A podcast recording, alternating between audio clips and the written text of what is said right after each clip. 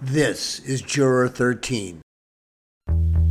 You are Juror thirteen. Tonight you'll hear interviews, opinions, and reports. Then you will have an opportunity to decide. This is Malice, Money, Motorcycles, and Murder, the Randy Stevens case, Savannah, Georgia. Status, currently unsolved, twenty-one years.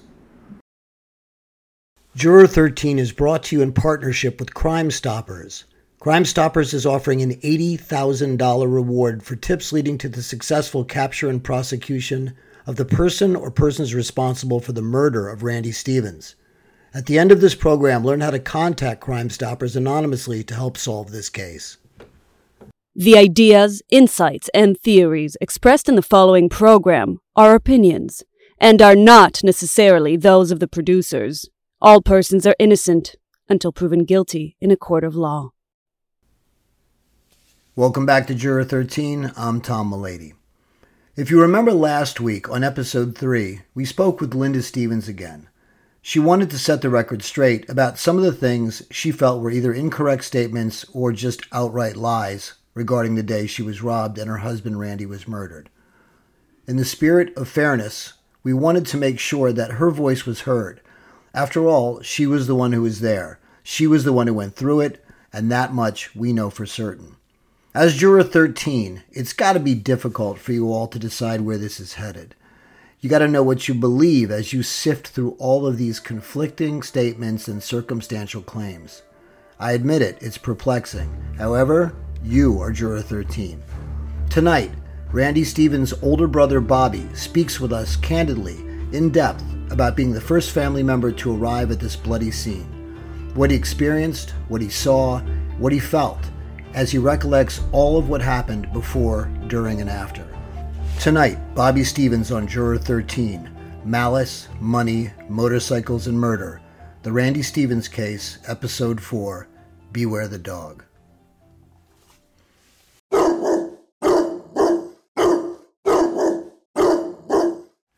So, as I told you, on this episode, we're going to speak with Randy's brother, Bobby.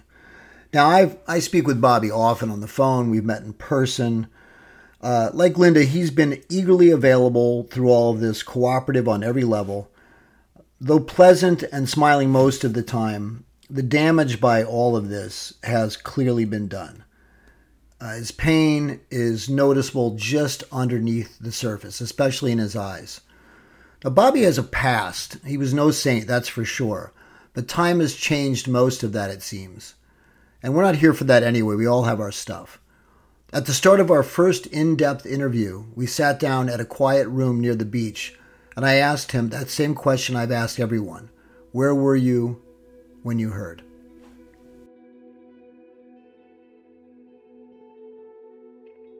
When the phone rang, I answered it, and I heard this person screaming. They shot him. They shot him. And I was like, Linda, what are you talking about? What's what's going on? And she said, they shot Randy. They shot Randy. They, they robbed us. And I said, oh, okay, I'm on the way.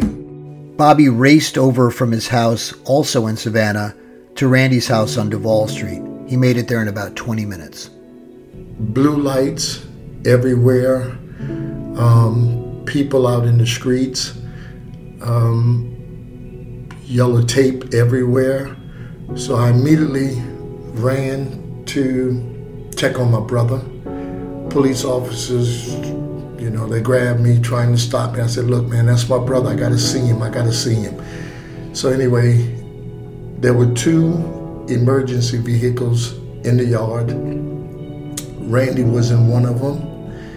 And then my next thought was, where's Linda, his wife? Mm-hmm. She was in the other. Okay. I could see something in my brother's mouth that when he did breathe, it would inflate. Okay. So I knew he was still alive at that okay. moment. Okay. So the next thing I wanted to do was to try to talk to Linda, my sister-in-law, his wife, to find out what happened. Were you able to speak with her at that time? Well, after I found her, she was in the back of one of the emergency vehicles, and I think I spoke to her and asked her what happened. She said they robbed us, um, two two masked men, and um, we gave them what they asked for. And I said, "What did they get?" She said, um, "They wanted the money." And I said, "So you, you gave them the money and they still shot him?" And she said, "Yes, they shot him. They shot him four times." And I said, "Okay, well, let me just try and get myself together. And, and um, I know he's breathing because I can see the balloon inflating and stuff." So, um, did any of the police talk to you at that time, the detectives or the officers? Did anyone give you any information or ask you any questions? No. The ambulances sped off toward the hospital with Bobby on their tail. This is what happened when he arrived. I went around the backside of the hospital, like where the ambulance went, because I wanted to talk to my brother, but I wasn't able to do that. But when they took him off of the bed, and they pushed it up, I could see all the blood coming off of it. So I said, "God, he's lost so much blood." And then I immediately went into the hospital to sit in the room where, you know, they provided for us while they were working on him. I was the first to arrive, and uh, my dad was on the school bus. He was driving the school bus that morning. Um, my sister was in Atlanta at a convention. Mm-hmm. Um, my mother was en route to the hospital. Every time there's a trauma, people have their hypotheticals about how they would behave in the face of it. Bobby noted here that there were specific differences about how he would have handled the situation if he had been in Linda's position.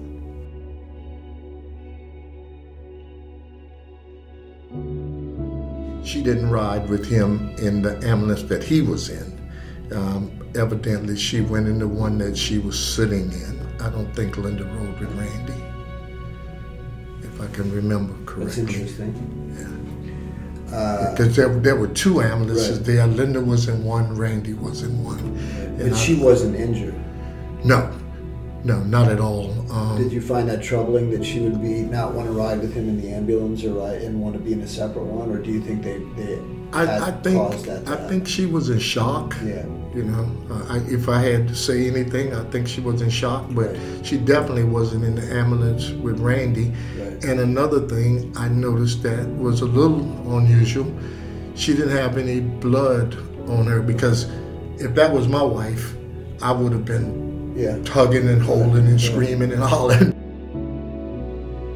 Now, take note here that Bobby says in the beginning very clearly she was in shock. So you may simply take that to understand that he believed that was the case.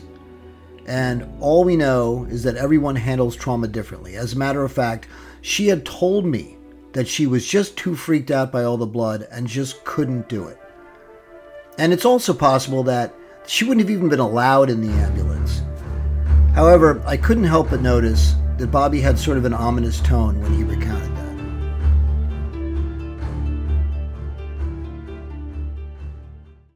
All right, we've heard expert opinions about the fact that no matter what a person's training, what a person's background, if they're suddenly exposed to a violent attack on a loved one, it's going to cause a different reaction in practically everyone. Let me ask you this. If your loved one was brutally assaulted or the victim of gun violence, do you think that you would want to be physically close to them, or would you stand back and let the M S work and transport them without you? You tell me, because you are Juror thirteen. Cast your vote and tell us what you think at juror thirteen dot live. At this point, Bobby went on to explain to me what he encountered at the hospital when he got there and what happened when everyone started to arrive. Before my mom got there, um, all I can remember is seeing a lot of white jackets coming towards me. And I said, "Okay, is he still alive? What's going on?" And they said to me, "We're sorry to tell you this, your, your brother's gone." at that point, I was completely lost. Mm-hmm. But I still realized I had to tell my parents that um, that he was gone. I told her Randy was gone. She completely passed out.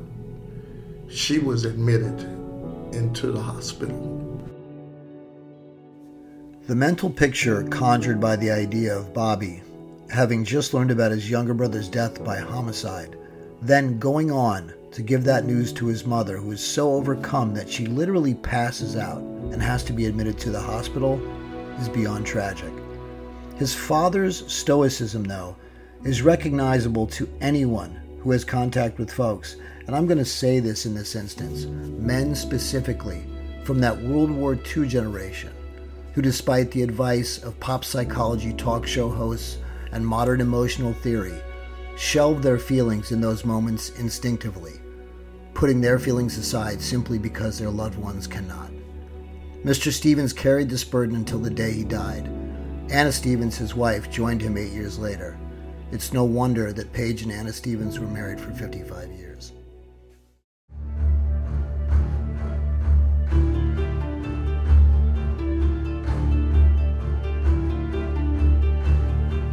As time passed and the police got to work trying to close the case, one of Bobby's friends came under suspicion. I'd asked Bobby, what was it like and how do you deal with this? It all started with one of Linda's tips to the lead detective, Armando Tamargo. Her suspicion then was directed at Derrick Duncan. Linda was very adamant about uh, Derrick having something to do with Randy's murder. For some reason, just felt like Derrick had something to do with it. When I mentioned to Linda that I remembered a quote of hers, about her talking about Derrick Duncan as a person of interest or someone she suspected in Randy's murder, she had this to say. The reason I said that, when we left the race that Saturday in Jacksonville, there was a race Sunday the next day in, mm-hmm. in Savannah. Mm-hmm. A mutual friend of me and Randy's came over to the house and told me that when they was at that track Sunday, Derrick made the comment, we ought to go over there and rob that n-. I told Detective Tamargo.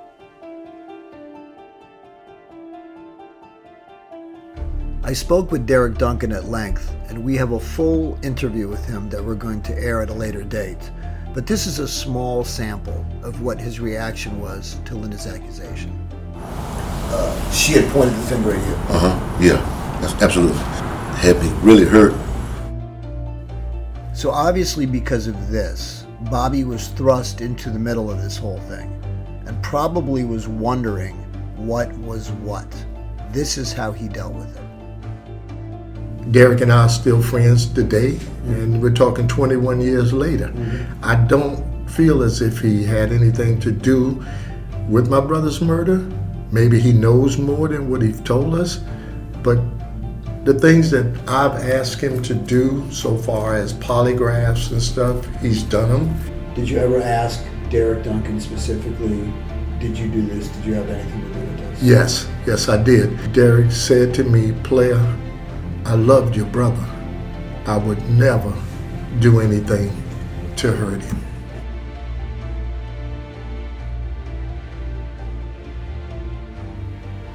One of the things that's nagging me personally, and I don't usually do this, but it's it's just, it bothers me.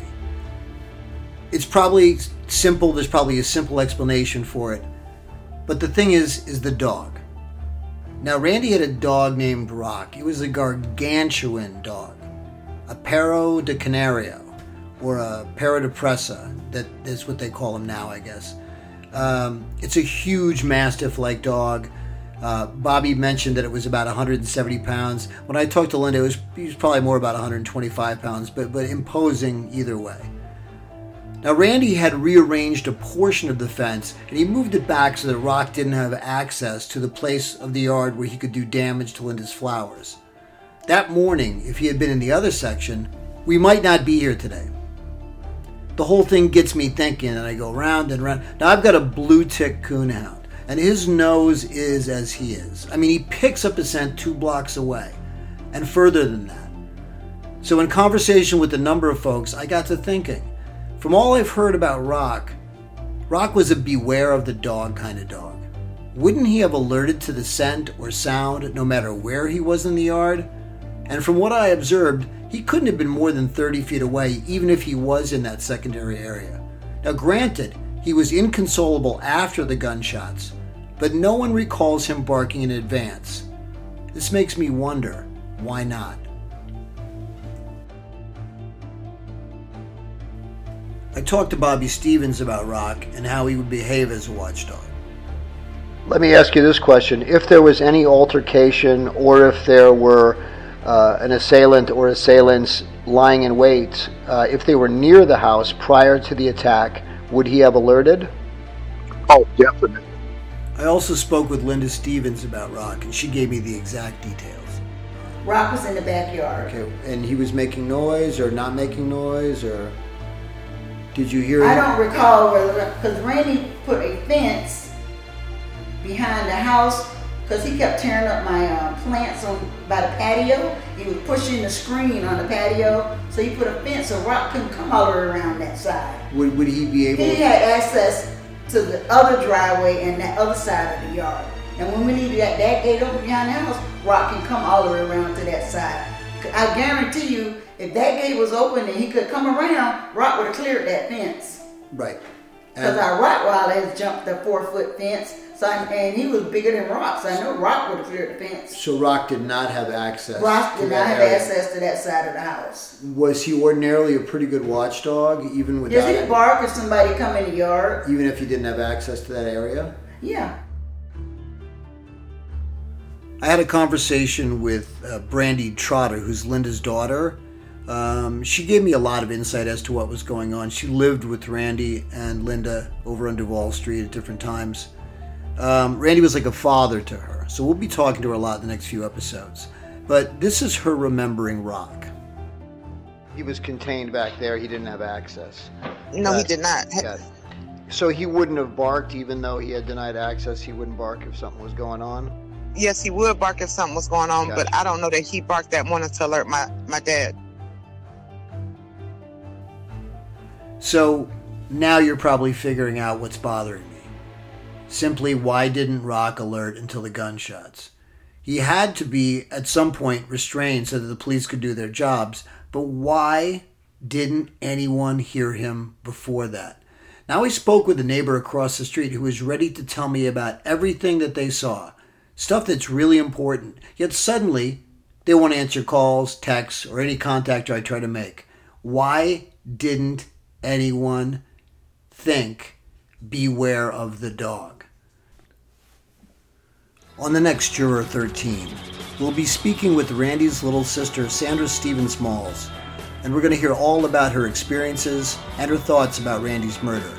Then, we'll start to look at how the crime was investigated, what evidence was collected, and more specifically, what evidence was overlooked and why. We'll see you next week for the next installment of the Randy Stevens Case, Episode five, Which Way Did They Go? Which Way Did They Go?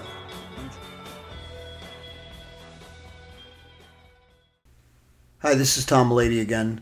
Um, this is something I hate to do, but it's something that's extremely necessary. We need to ask you for donations. Um, subscriptions are also very important, but if you can, we're trying to keep things up and running and move this case forward, and it's going to take a little bit of money, so I have to ask. Uh, you can find the links on the website, juror thirteen dot live. Thank you very much. I know I talked to you all about Crime Stoppers last week and the value that this tremendous anonymous program holds. The Randy Stevens Case has a reward for eighty thousand dollars. And I've stated that before. Everybody knows that now. There's eighty thousand dollars out there if you can help solve the case. I know that you are out there. I know that you are. I know that you're listening, and I know that you know something about this case. So take a good long look in the mirror and understand that there's a big difference between doing the right thing and snitching.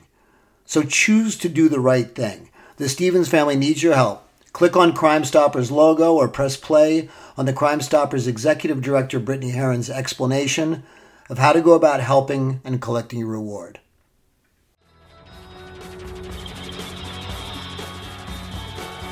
Juror thirteen dot live. When the episode is over, the facts remain. Juror thirteen dot live. Photos, facts, and faces. See the people and the events that we talk about in every episode. Read opinions, reports, and theories. Vote on Juror thirteen dot live. You are Juror thirteen. Interact with special guests on announced dates and post your opinions and surveys about certain people, places, and things associated with Juror thirteen. Download episodes. Join our first alerts list. Help us to help the Stevens family, folks. Remember, you can listen to new episodes of Juror thirteen weekly on Spotify, or you can just listen to any past episode or update at any time you desire on Juror thirteen dot live. Juror thirteen relies on your support. If you'd like to help us continue our mission to help the Stevens family, we gratefully accept any donation or contribution. Simply go to the website, Juror thirteen dot live, and click on the links.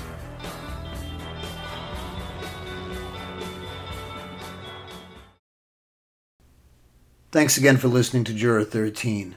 Tonight, Juror thirteen wants to thank Brandy Trotter, Linda Stevens, Bobby Stevens, Derrick Duncan, Maya Eshet, Lamont Cranston, and as always, my indomitable producer, Martin Rothstein, and I'm your host, Tom Mullady. Remember, you are Juror thirteen.